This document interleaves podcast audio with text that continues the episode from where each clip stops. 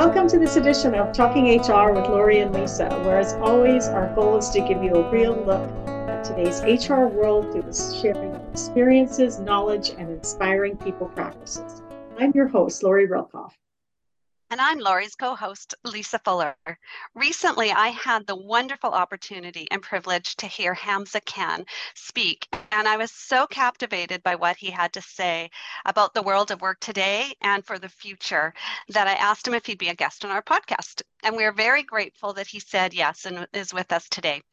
Hamza is a best-selling author, award-winning entrepreneur, and world-renowned keynote speaker whose TED talk, TEDx talk, Stop Managing, Start Leading, has been viewed over 2 million times. Hamza has spoken on various global stages from the World Youth Forum to TEDx and works with clients such as Microsoft, PepsiCo, LinkedIn, Deloitte, Salesforce, and hundreds of others. He has studied and practiced human-centric leadership for over 15 years. Welcome, Hamza. Wow, Lisa, what an introduction. Thank you for having me. And hello, Lori. Such hello. a pleasure to be with both of you. This is uh this is really special. I'm a fan of the podcast. I'm a fan of what the two of you have been doing in terms of curating conversations that are timely and relevant for this community, but even beyond this community, just the world of work. It's just so cool to be here. Well, thanks for for being here. Now, Hamza, I I've had the pleasure of listening to you twice now, um, wow. and love the engaging conversations we've had.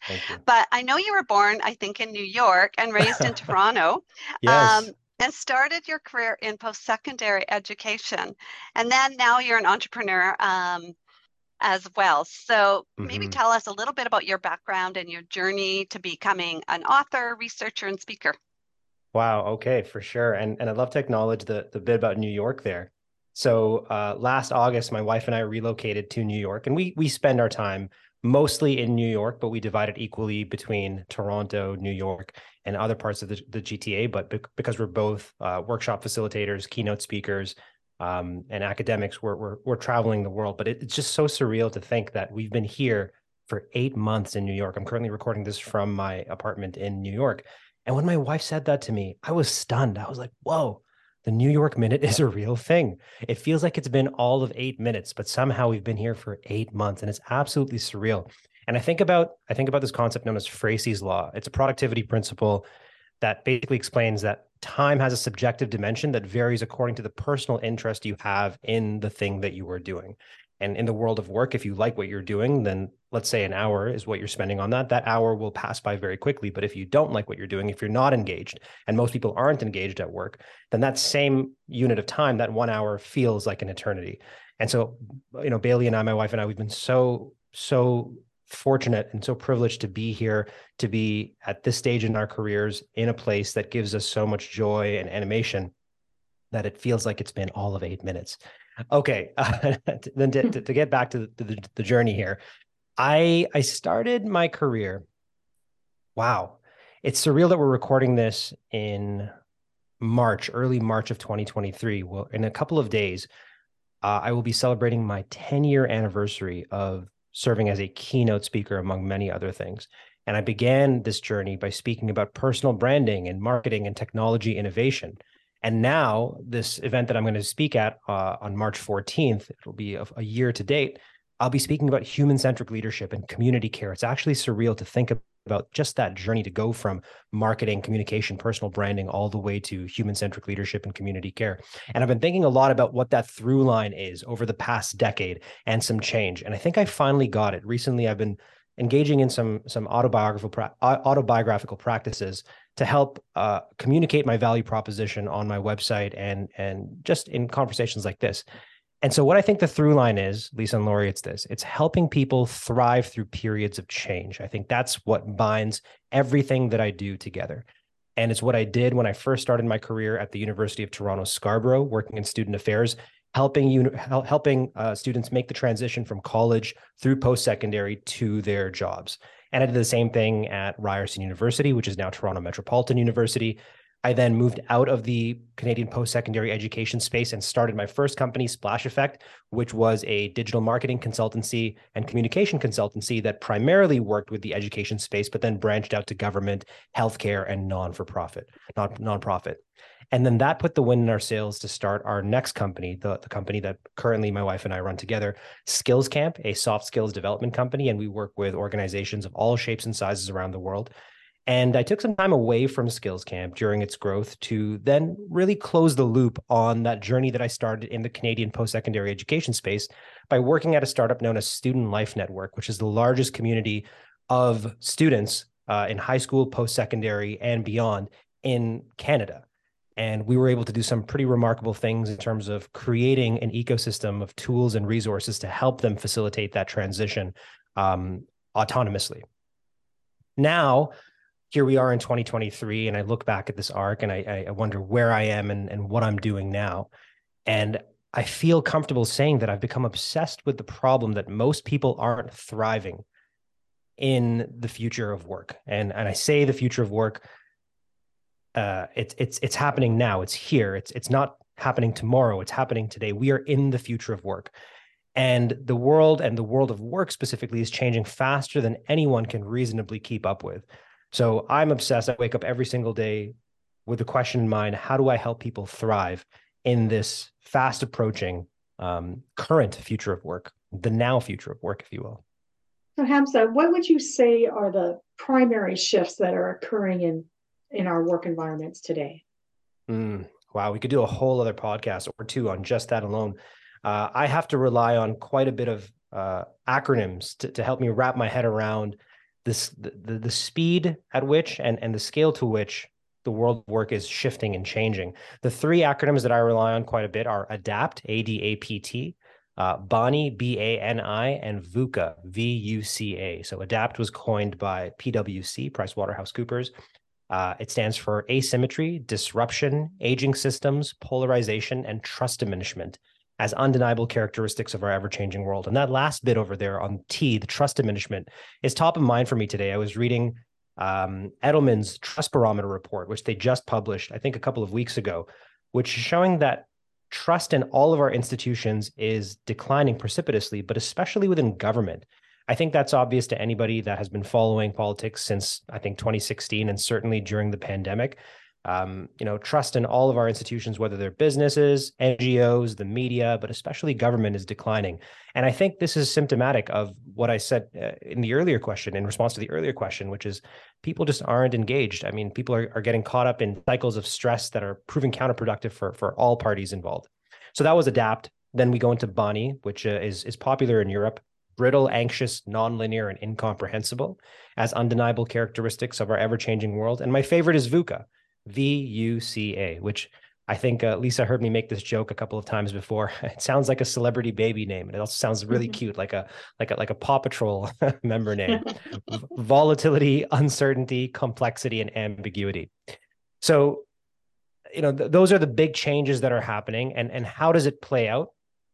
Like during times of change, especially during a crisis, people experience psychological stress, and and I, I love how Marley talked about this a couple of episodes ago um, she referenced the amygdala hijack. People enter into states of fight, flight, freeze, or sometimes even fawn.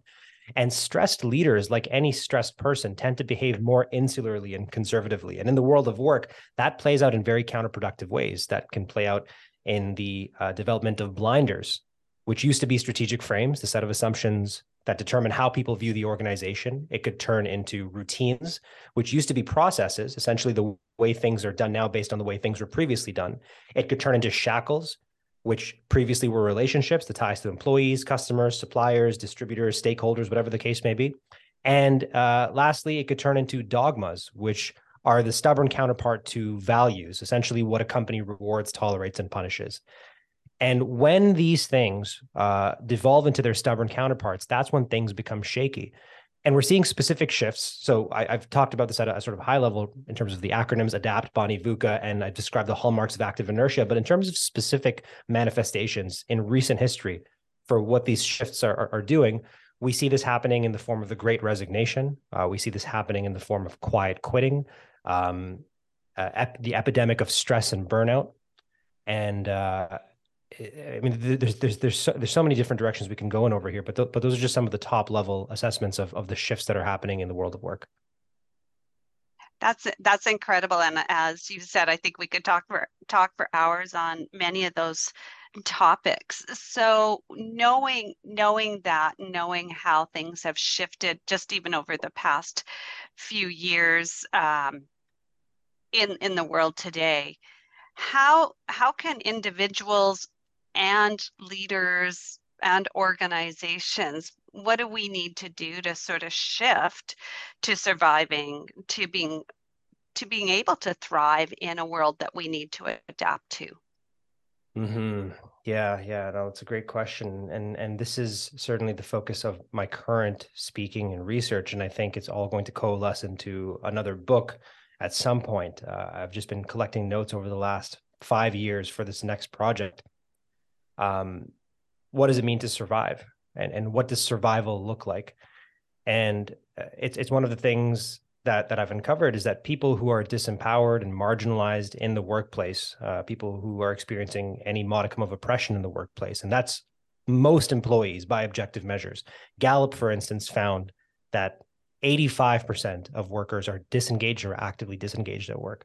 And that's terrifying when you think about it these employees are constantly paying uh, in in many ways. And speaking of acronyms, one that I'm currently working on right now is METHM, M E T H M. Uh, it's it's a work in progress. It's not the final product, but uh, people people who are disengaged at work tend to spend more money on average. Uh, they tend to experience higher levels of exhaustion.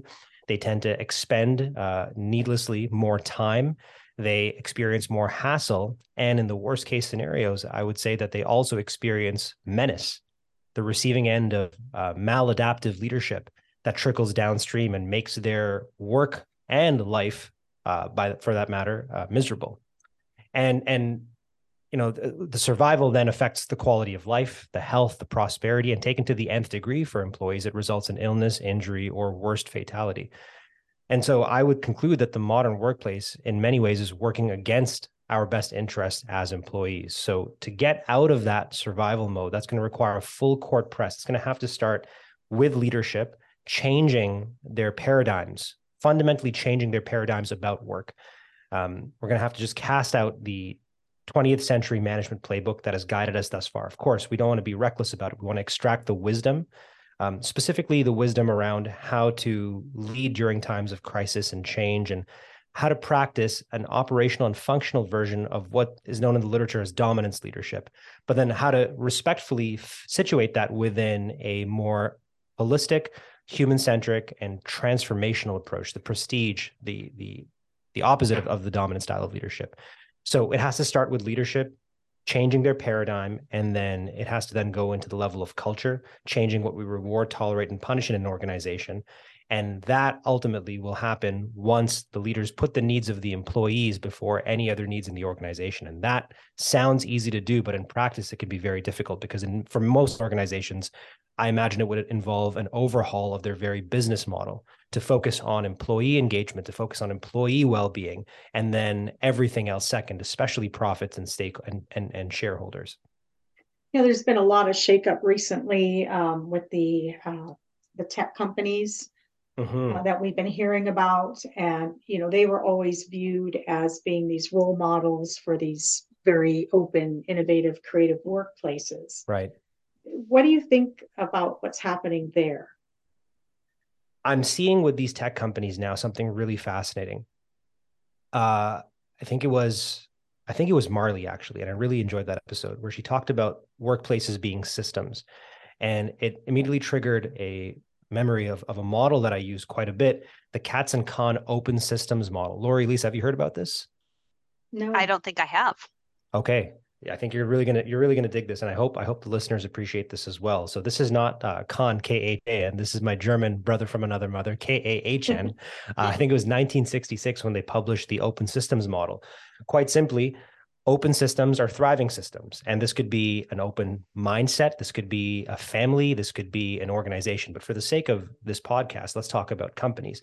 Companies that behave like open systems are just that they're open they're constantly ingesting information from their external environment they're learning about their customer they're learning about shifts in the zeitgeist they're anticipating the future then they're taking that information and and and putting it into the nucleus of the organization and making decisions based on the realities around them. As a result, the inside of the organization is at the very least synchronized with the rate of change on the outside of the organization. And in the best case scenario, it's exceeding the rate of change on the outside of the organization. And in that way, an open system is able to change long before change is required. Closed systems, on the other hand, are doing the exact opposite. They're not receiving information from the outside, and the little information that they do have on the inside is not being meaningfully used. And as a result, the nucleus of the company, the nucleus of that organization decays, and as a whole, the organization teeters toward failure. So, to adapt and then thrive in the shifting future of work, openness and change friendliness as a value have to be operationalized and maximized at all levels, beginning with leadership. And like I said, this is a lot more challenging than it sounds. It requires considerable transparency, openness, understanding, compassion, and humility. Things that can't be easily distilled down into binary code, things that can't be reduced down to ones and zeros, things that Chat GPT uh, only knows how to do if they know how to do because human beings have programmed them. So, as leaders, if I'm thinking, um, you know, sh- really trying to become uh, more open-minded or really having a, a change-friendly mindset, which I do believe is needed in today's environments. What, how do I equip myself to provide that type of leadership? Because um, I have to have that as an individual as well, right? Mm-hmm. Mm-hmm. So what needs to happen sooner than later? And and I think we got the the call to action in 2019 when Mark Benioff of Salesforce stood before his contemporaries at the Business Roundtable Forum and said, We need a reinvented system that transcends shareholder value. We need a reinvented system focused on employees, customers, communities, and the planet. And that last piece over there, the planet, and I would just summarize all of the things that preceded it into people, people and planet as the North Star for every organization in the world. That's what we need to focus on. Our systems need to reflect the values of people and the assumption that we're going to live harmoniously with the planet, not the other way around. Unfortunately, most of the world of work right now is the values of larger systems, specifically leaders, that are imposed onto the people. And that's where a, a lot of the, the tension that is manifesting in counterproductive workplace behavior comes from because it results for employees in a lack of fairness, uh, insufficient values, a lack of community, unsustainable workloads, insufficient rewards, and a lack of control. So the first thing that needs to happen is a mindset shift where the purpose of organizations need to be focused on the values of the people it serves and the needs of the planet first. Then, when we start making decisions about how to serve people and by extension the planet, the change friendly mindset that I've described here becomes automatic because of how dynamic human systems are. They're constantly changing. And so it follows that if you are putting people first, if you're putting planet first, and you're truly doing that, then you are changing at the speed at which people on the planet are changing. But if I had to lock in on a single action, I would suggest the following map out a full spectrum of possibilities before, uh, or, or that, that may result from an organization's decision. And this is fascinating to me because this is such a simple thing that you can do. Instead of doing a post-mortem after something has failed, do a pre-mortem and reverse engineer the circumstances which could result in failure, but at the same time, also imagine up wild success. And what's likely to happen is somewhere in between both of those extremes, somewhere between wild success and uh, complete failure is the likely scenario, which I think is what's playing out right now. And hopefully it's moving closer and closer towards the vision for wild success. So that's one of many ways that you can operationalize this idea of a change friendly mindset. So you touched upon um, briefly there about values. Mm-hmm. Um, are there any specific values that you feel are important in leadership? Ooh, so many. I, uh, I, I wrote about in my most recent book, Leadership Reinvented. I wrote about four specific values that compose what what I describe as the the, the perfect uh, array of change friendly leadership attributes and they were namely servitude, innovation, diversity, and empathy. Uh, operationalized and maximized, those values result in a leader adopting a completely open mindset within an organization. And um, it, it then automatically creates the open system that is required for the organization to cross the chasm of time. But in addition to that, recently I've been thinking a lot about uh, some of the values that I mentioned earlier. I've been thinking about the value of transparency, uh, openness, understanding, uh, compassion, and humility as well. Honestly, and any any value that is is focused on improving another person's experience or maximizing value for them is critical here. So. Uh, I've, I've been fascinated with this model um, that I learned about recently, the D core of personality traits. Lisa Lori, have you heard about this? No, but I want to hear more. The decor person. Okay, yeah, okay. Yeah. Scott Barry Kaufman was the lead researcher on this, and uh, him and his team attempted to understand what was what was the what, what was the equivalent of the big five personality traits, the ocean traits: openness, conscientiousness, extroversion, agreeableness, and neuroticism. Is there a similarly uh, identifiable set of uh, attributes or values or subclinical traits that bind together socially aversive behavior. And what they found is that the dark triad of personality traits, narcissism, Machiavellianism, uh, psychopathy, they fit into this model. Other socially aversive traits, such as sadism, uh, fall into this model. And the model is known as the D core of personality traits. And the definition is really peculiar. And, and it's taken me a while to really process and understand what this means for modern leaders. But I'll attempt to break it down. The D core of personality traits is um, the the tendency to maximize individual utility while accepting, neglecting, or provoking disutility for others. So, in other words, it's looking after your needs first while either um, creating a zero sum situation for somebody else by depriving them of their needs or accepting that they're losing their needs or neglecting that they're losing their needs. And if if you if you you know really meditate on that idea and then you invert it what you get are all of the positive traits that we've been talking about in this episode. Servitude innovation diversity empathy transparency humility openness uh, compassion so on and so forth. Any, any number of human skills any number of soft skills they're all focused on improving and maximizing utility for others. And if done correctly the byproduct is improved utility for yourself and that's the counter seemingly counterproductive shift that leaders and organizations need to make. By helping other people, you can get everything that you want. Which is really that human-centered leadership approach, which is so so valuable that we understand people. We bring our whole selves to work. You know, we don't we don't just not uh, bring what's happening in our life and our families in our day-to-day work it's impossible so i love that you're talking about how do we support people being human and it's it's so meaningful to me that uh, two seasoned HR professionals such as yourselves and thought leaders in the space are validating that because sometimes this work feels very lonely and sometimes it can cause a lot of cognitive dissonance because I I question all of the things that I read. I'm very critical of the things that I read and I study, and sometimes these solutions feel too simple. They feel too mm-hmm. pedestrian almost, and I I have to take extended periods of time away from this material and really just question my reality and think, wow, if the solution is this simple, just treat people better, you know, lead with love, practice compassion, and be good to your neighbor. Why, why, why is why does the norm seem to be the opposite? And that's mm-hmm. where some of the earlier conversations that we had about change and stress and, and crisis come into play, because I truly believe that most people are well intentioned. I always assume ignorance before malevolence.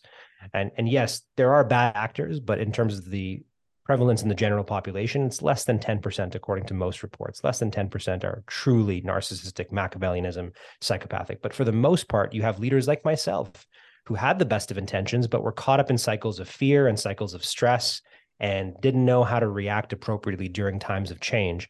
And as a result, we either accepted, neglected, or inadvertently provoked disutility to others. Mm-hmm. So I'm reminded of a quote by Bill Mollison, the inventor of a concept known as permaculture, which is such a cool concept that I've been looking up.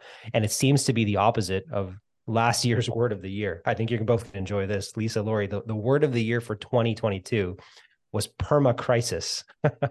We're living in a time of perma crisis. And permaculture is very much the opposite. It's like, how do we create a, a somehow closed open system, an ecosystem that works in agriculture and, and solves all of your needs within a, a finite amount of systems, But I think that's a really brilliant concept that can be expanded out to organizations.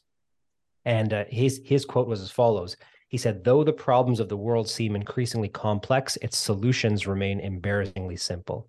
And so I take great comfort in that quote, as well as your acknowledgement of everything that I'm saying here.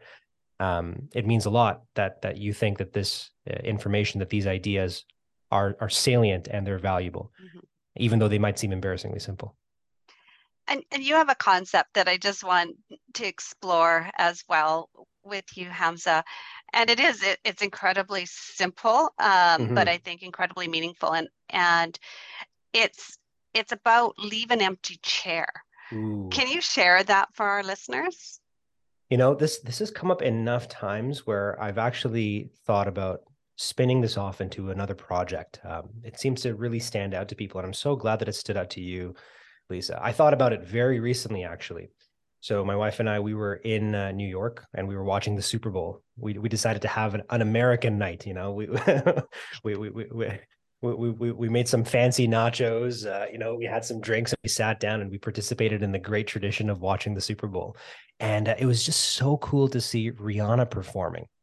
And that was a huge moment for me because I wrote about the circumstances that led to her declining the Super Bowl uh, performance in 2016. And if, if you remember, this is the year when Colin Kaepernick famously took a knee during the national anthem as a protest against the um, the, the the mistreatment of unarmed black men in the country. There was a lot going on in terms of uh, mm-hmm. uh, um, uh, uh, uh abuse within the police system and, and racial discrimination. And um, I remember when that movement happened, started with Colin Kaepernick and some of his his teammates, and then it quickly spread to the world of media, entertainment, and then sure enough, the world started tuning in.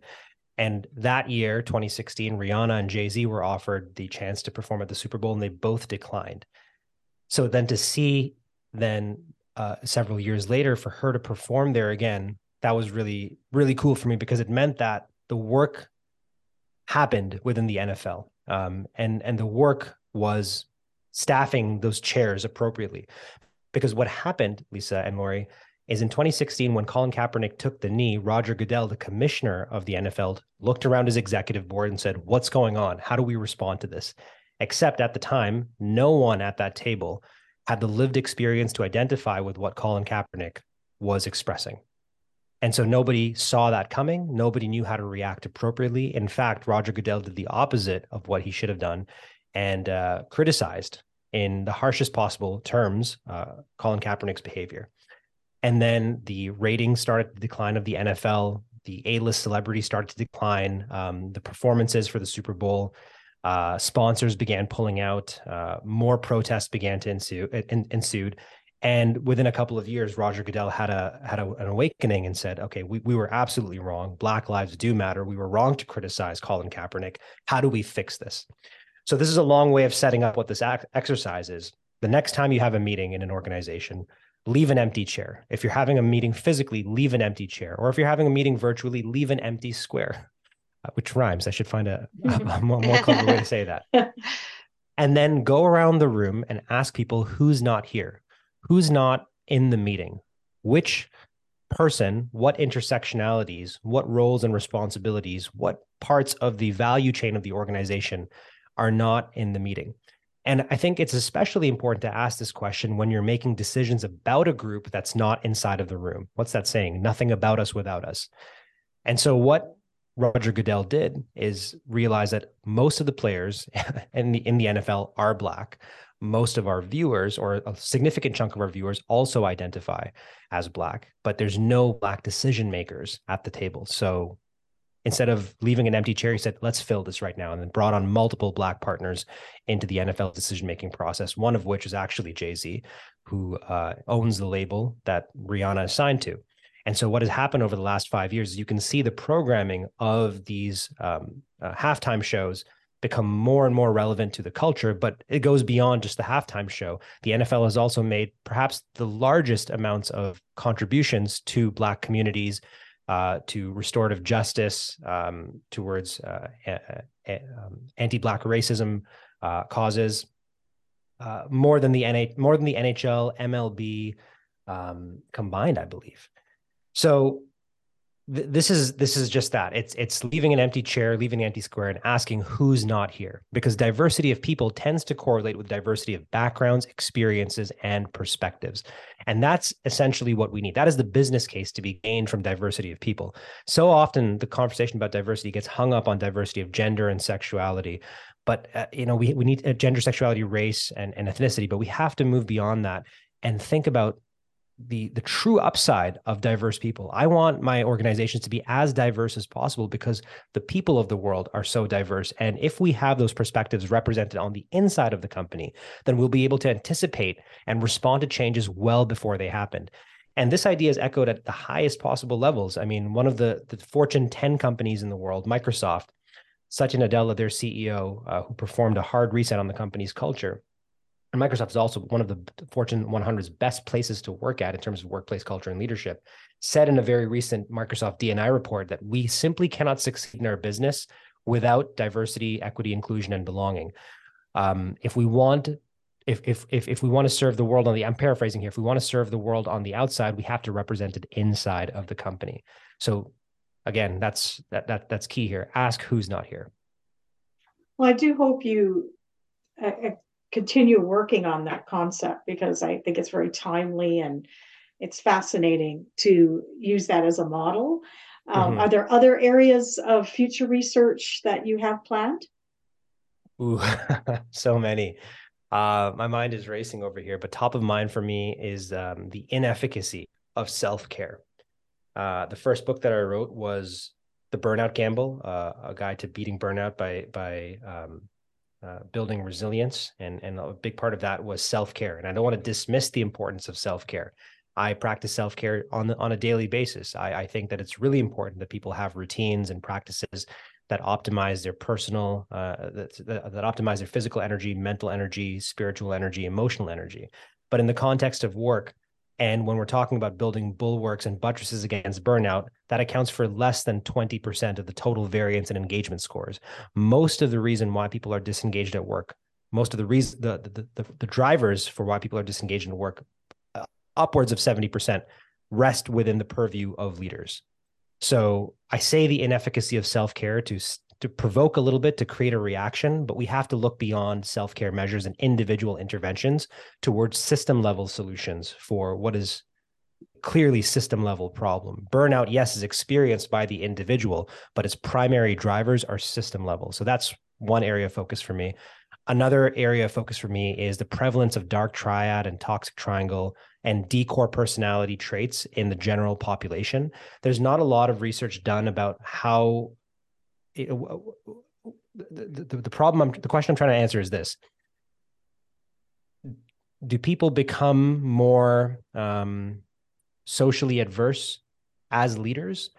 Or are leaders selecting potential leaders who already have these traits if i'm making sense over there? So i'm trying to figure out to what extent do these traits uh, are they latent in, in in the average population and I'm also now focused on rehumanizing workplaces. Uh, we talked about that throughout this podcast, putting the needs of people first. And then an idea that I'm really excited about, and I'm curious to know your thoughts on this, Lori and Lisa. I think that I know that the uh, emotion that has governed the evolution and development of the modern workforce throughout most of history has been fear fear of uh, resource loss primarily.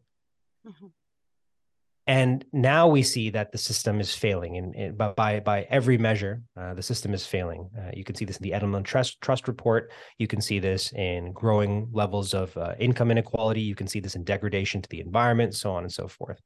The system is working but it's not working for everybody. It's working for a small group of people. So the wild idea that i have is this and we're talking about in 2023 but i wonder if it's a little too early and we're, we have to circle back in a couple of years but i do believe that there is a role for love in the workplace. And I, that's that's a terrible thing to say on an HR podcast. So I want to be very clear.